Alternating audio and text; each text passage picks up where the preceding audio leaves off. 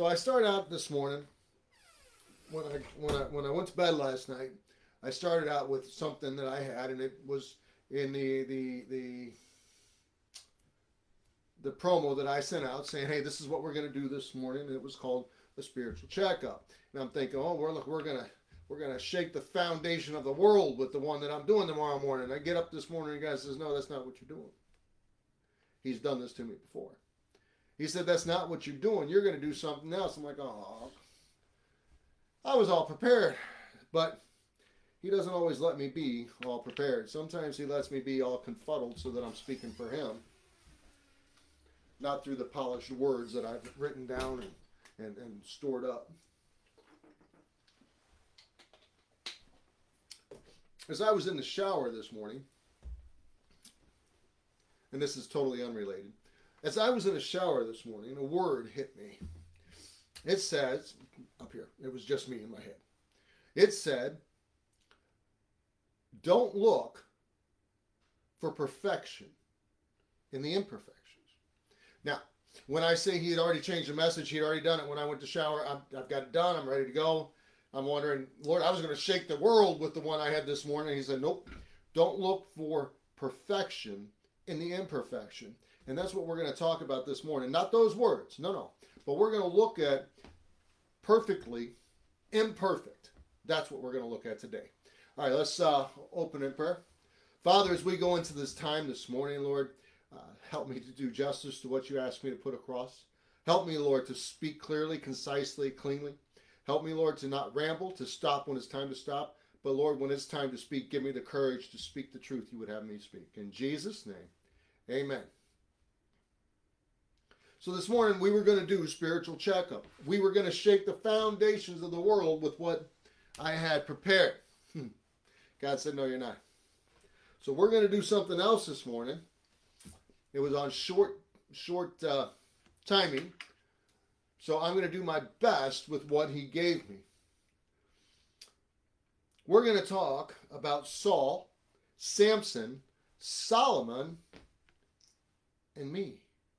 Now, the very first thing you, you, you ask me is, how dare you equate yourself with the heroes, heroes of the faith? How dare you equate yourself with the people in the Bible? Well, I can sin just as fast as they can. I can walk away from God just as fast as they did. I can go forth in my own strength just as they did. So, yeah, I can equate myself to them in that respect. I really can. So, Saul, Samson, Solomon, and me, four men with very differing lives, yet all have one thing in common. At one time or another in their lives, they all left God. They forgot he was the reason for everything in their lives the victories, the successes, the power. He was that reason. And sometimes they forgot that. Samson was dedicated by his parents, he was dedicated to the service of the Lord. God said he's going to be this, and his parents did it. God said, I want him to do this, and his parents said, okay. Samson was to be a deliverer of God's people. He had strength, he had godly parents, he had a purpose in life, but he chose to act in the power of his own word. Solomon, the wisest man to ever live, tasked with building the temple of God, Solomon's temple. Not most people know Solomon's temple. We call it the temple of God. But his name, his legacy still lives in Solomon's temple. Solomon wasn't all that perfect. Saul, the very first king of Israel, when they decided they need a king to rule over them instead of, of God, they were given a tall, handsome man, a goodly, in fact, uh, God even says, the goodliest man in Israel at that time. That's what God says about Saul. All these men, when they were young, and I mean young, young, they were fervent in the Lord. By all accounts, they had a good family, godly parents, and a firm grounding in the faith. All of them. But what's the one thing they all had in common? And I mean them personally to their characteristic. They all left God. He did not leave them, they left him and his path. Samson, chased after strange women, caused his own downfall. Solomon, chased after wine, women, and song. All the pleasures the earth had to offer, Solomon chased. Saul? Saul listened to the voice of the people. Saul saw the people getting upset and he chose to do the sacrifice instead of waiting on Samuel, the high priest, who was supposed to do the sacrifice. Saul listened to the voice of people, made foolish vows, caused the people to sin with a foolish vow. Cowered in his tent when the challenge from a Goliath came, and Saul disobeyed God. These three men, they all had a purpose in life ordained by God, and they all they all started out right and good, and then they got out into the world and they forgot for a moment what they were supposed to do, what they were there for. Samson came to his senses after being blinded and tied to the pillars. His last act was a return to God and his purpose. Solomon, in his old age, returned to the Lord after finding out that life is vanity. He wrote Proverbs, he wrote Ecclesiastes, he wrote books of wisdom for those coming behind that they can escape the pitfalls, the traps. And I don't know if you've ever studied um, Proverbs on a regular basis, but it is a book that will help you get through life. It really will. Saul was replaced by David, never got over his disobedience mainly because he never realized that he had lost God's blessing on his life and never returned to God. Saul never returned to God. Solomon did. Samson did. Saul did not. Saul, Solomon, Samson, me. How many times have we heard and seen this same story in today's world? Those who go astray and come back, those who go astray and blame everybody for everything but themselves. Anything that is done in your life is your choice, period. I was raised in a church. I was saved at the age of eight or nine. 46 ish, it gets longer and longer. 46 ish years ago, it's hard to remember the age. I don't remember if it was eight or nine. I really don't. It was not 78, I believe. I do remember Christ and I meeting, giving him my heart and my life. I also remember the baptism in the Meramec River uh, on a Saturday. I think it was a Saturday. I remember I remember the baptism. I remember going forward. I remember the salvation. I don't remember the age. I don't remember, but I do remember the church. It was in Union, Missouri that all that happened. Then I felt the call to serve at 15. And then things happened in my life and I left God. He never left me. I took my life back into my own hands, and that was a mistake. I can't tell you how many times over the next few years that I ignored his voice. I, quite a few. Then I returned to the church, but wait, but did not yet return to God. There is a difference, big difference. I served in the church taught Sunday school, drove vans, did a little bit of everything. Then things happened, and once again, I walked away. But then I realized some time ago that I never truly went back. I was serving the church, but not the God of the church. For years, I fought against his voice. Even though I knew there was so much more he had for me, I refused, blaming him for what people had done in my life what people had done to me. Yet it was always my fault for reacting wrong and walking out of his will. That's on me. What they did is not on me. My reaction, that's on me. They made their decisions and I made mine. I will answer for mine, not for theirs.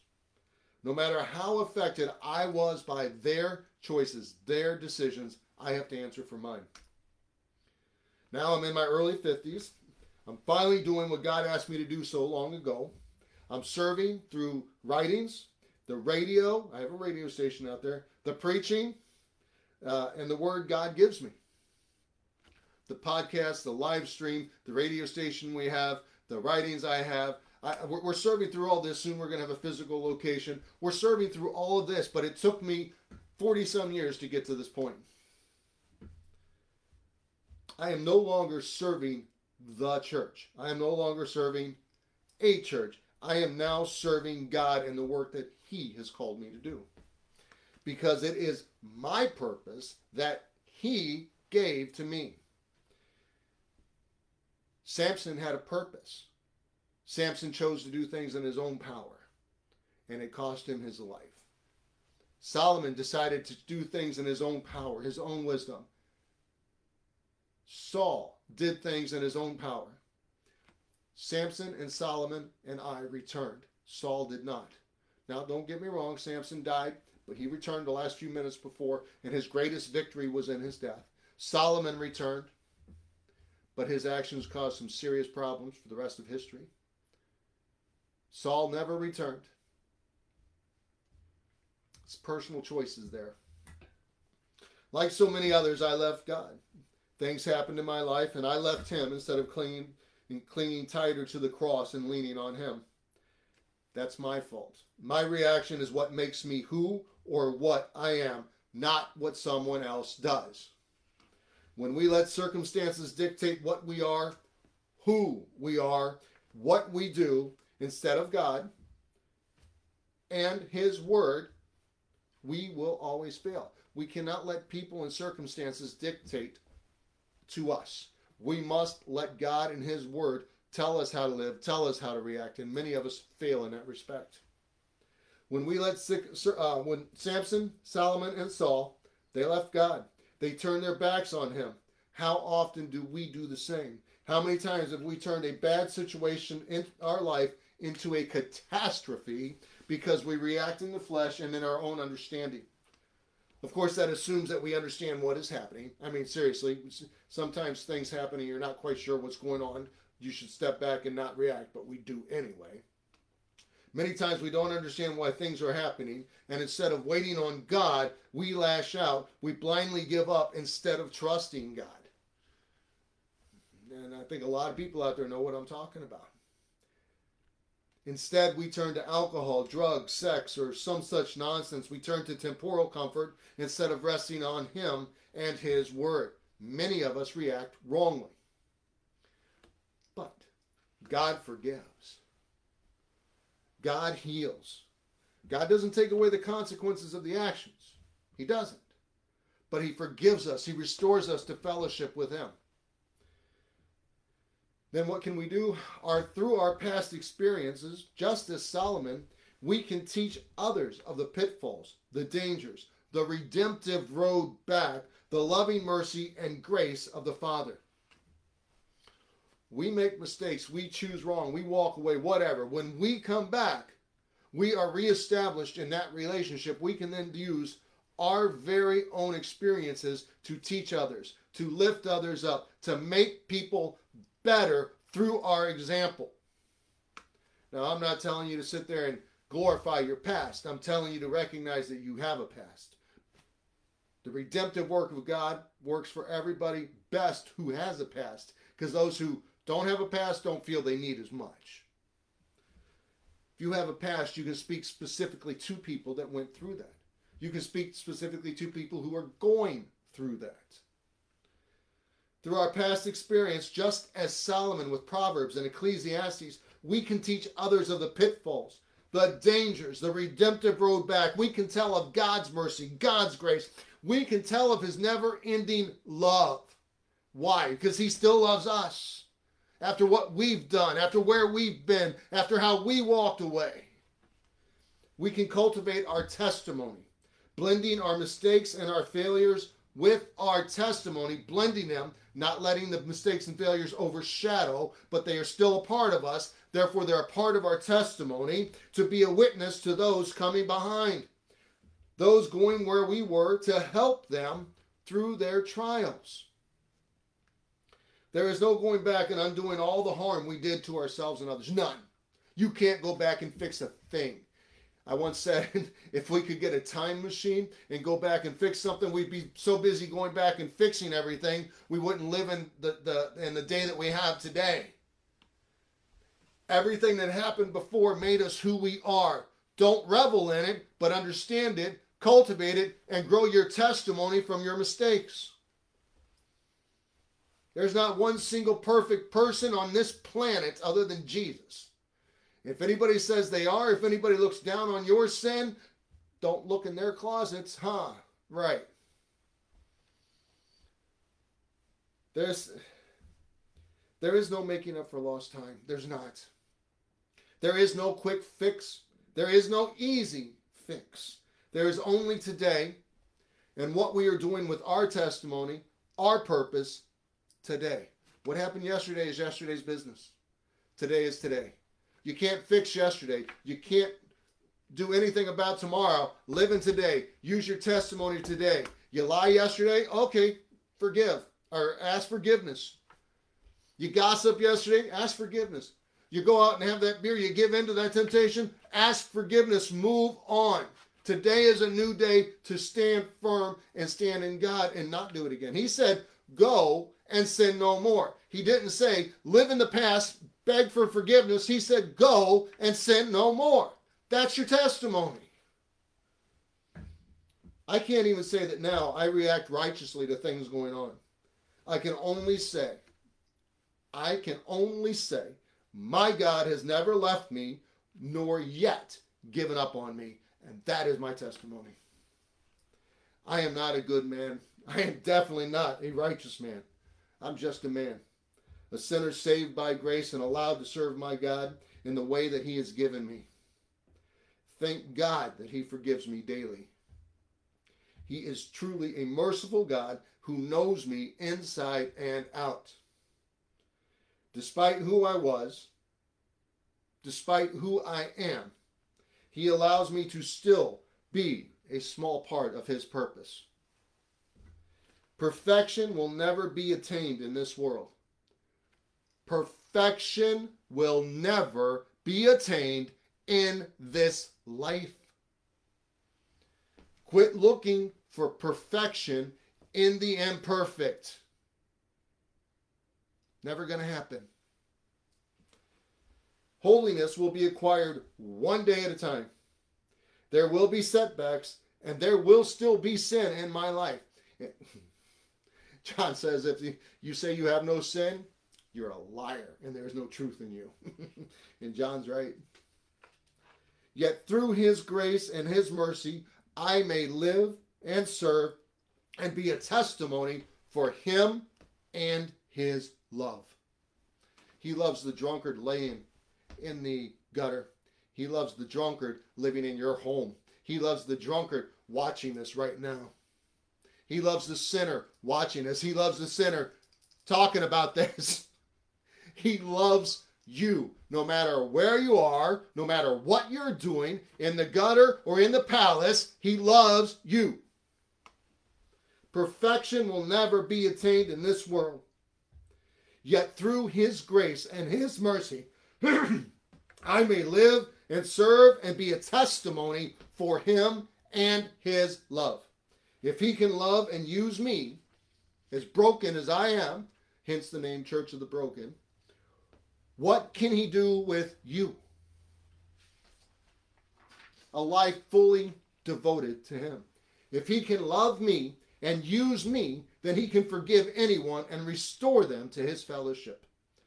I can be a beacon of light to those who feel that they are too bad, too damaged, too set in their ways, too old, too scarred, too far gone. I can be that beacon. If God can pull me back, He can get you back.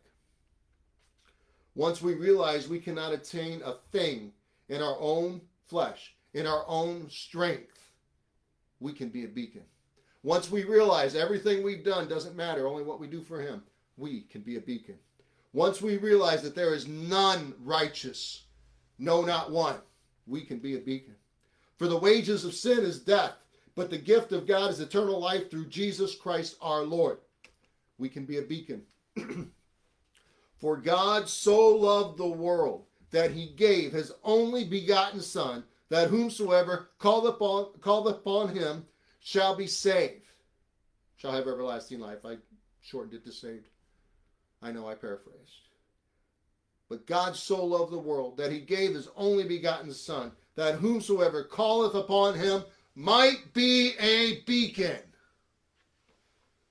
Hide thine words in my heart that I might not sin against thee. I can be a beacon. 1 John 1 9. If we confess our sins, he is faithful and just to forgive us our sins and to cleanse us from all unrighteousness and to restore us to fellowship. If you fall, if you sin, if you walk away, there is a way to get back to him. You may walk a mile away, but he's right there beside you. It's only a step back to get to him. You may go that way for years and years and then step back and you're right back at his side. He never left you. He's right there waiting for you just to turn away from that and head back towards him. It's a simple step. It's an easy step, but it is the hardest step you'll take. Pray, confess the sin, and move on. Get over it. You're going to face consequences. You're going to face actions. You're going to face a little loss of testimony. You're going to face a little loss of trust. You will. But let me tell you something.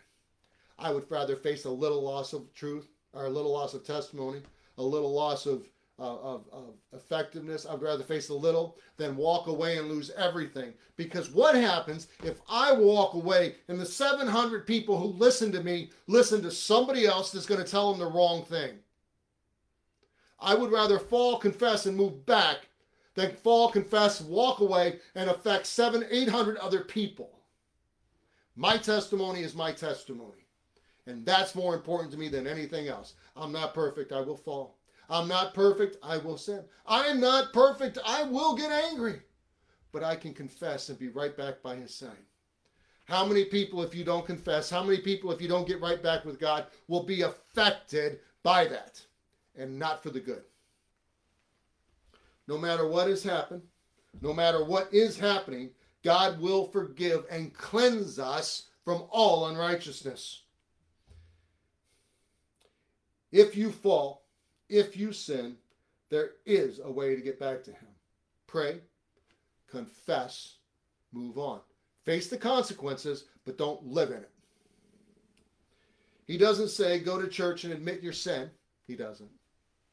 He doesn't say the confessional booth. No, he says confess to Him and He will forgive. No matter what is happening, God will forgive. As long as there's repentance. If you confess your sin, confess your sin means speak with your mouth. Father, what I just did, I agree with you. It's wrong. It is sin. Forgive me. Cleanse me. You must understand that what you did is sin exactly as he sees it. That's what confession is. Confession is not, oh, I'm sorry, and moving on. That's not confession. That's remorse because you got caught you have to confess it as sin. See it as sin. See it as He does. Once you get into His Word and He's showing you His ways, you're going to see the sin the way He sees it. That's what you confess. You don't go, I'm sorry. No. No, no. It must be pure, unadulterated confession, unadulterated remorse, unadulterated ashamedness, that's not a word, but that's what I'm saying. Ashamedness at what you did that you sinned and you let God down. Once you do that, you confess your sin, He will restore you and cleanse you from all unrighteousness. You cannot forgive you. You can't. When you cannot let it go. All y'all out there have something that you can't let go all y'all out there have something you keep reliving in your mind. How do I know? Because I do the same thing. I have memories from 12 years old. I did something, I mean, it's just in inanities. It was 12. But it pops up. I can't let it go, but God has forgiven me. That's what I need. And eventually he's going to clear it up me if I keep asking him to. When you cannot forgive you, when you cannot let it go, when you cannot release yourself from the guilt, call on Him. Confess to Him. Name it as sin, turn, repent, and move on. Don't let the adversary get the best of you and keep you dwelling in that area. God will restore you to fellowship. Satan will try to bring you back down into the miry depths that he's in. Samson never let go never figured out it was God doing all the winning, Samson never let go. He held on to his strength. He held on to his abilities. He never let go and gave himself to God, never confessed his sin. They put his eyes out, and at the very end, when he finally figured out it was all God, he had a mighty victory. Cost him his life, but he finally figured it out. Solomon learned late in life what God did is what matters. Solomon figured out late in life that nothing else matters. All is vanity. Solomon figured out God and what he did for you, what you do for him, that's what matters. Saul never ever figured out God was the one who gave the crown to him. God never figured that out, even though that's what Samuel told him. Saul feared the people, thinking they were the ones that had chosen him king. Saul never returned to God. He died a miserable shell of a man. Don't let this happen to you. If you've fallen, if you have walked away, if you have sinned, if you're not living as God has said to live as his child, repent, confess your sin, and get back to him. The journey can be for years that way. One step back this way is all it takes to get back to him. That's it. Don't be Saul, who never ever figured it out. Solomon figured it out too late, not too late, late. He re, he turned his life around. He trained trained future generations. We are still being inspired by Solomon. Samson figured it out, but it was too late. He died. But he died knowing God. He died knowing that it was God who had done everything for him and he was the one who had done everything that had been done to him. There's a difference. Samson figured it out just before he died. Solomon figured it out long enough to turn generations around. Saul never figured it out. Your choice. This is it. Your choice. Who are you going to be? If you walked away, are you going to say, I'm too far gone? You're not. Are you going to say, I'm too old? You're not. Are you going to say, I've sinned too much? No, you haven't. Jesus loves you no matter where you're at. He can use you no matter what stage of life you're in. You went through a divorce, God can use you. You went through a divorce, you're going to the world because nobody will accept you, nobody will love you. Jesus loves you. If there's a heart that's broken, Jesus loves you. If there's a life torn apart by drugs, Jesus loves you. If there's alcohol, you drink yourself to sleep every night, Jesus loves you. And if you don't do any of those things, you're just living over here because you don't think God will accept you back. Jesus loves you. You think you're good enough? God doesn't need, or you don't need God? You do. Turn back to Him. Don't be Saul, who never returned. Don't be Samson, who turned around and then just before he died. Don't get me wrong. Samson enacted a mighty punishment from God on the Philistines. He did. But you have so much life ahead of you, and only what you do for God matters. Turn back to Him, get back on the path. There's a whole world out there that you can teach and instruct with what you've gone through. Turn back to God, confess your sins, and He will cleanse you from all unrighteousness.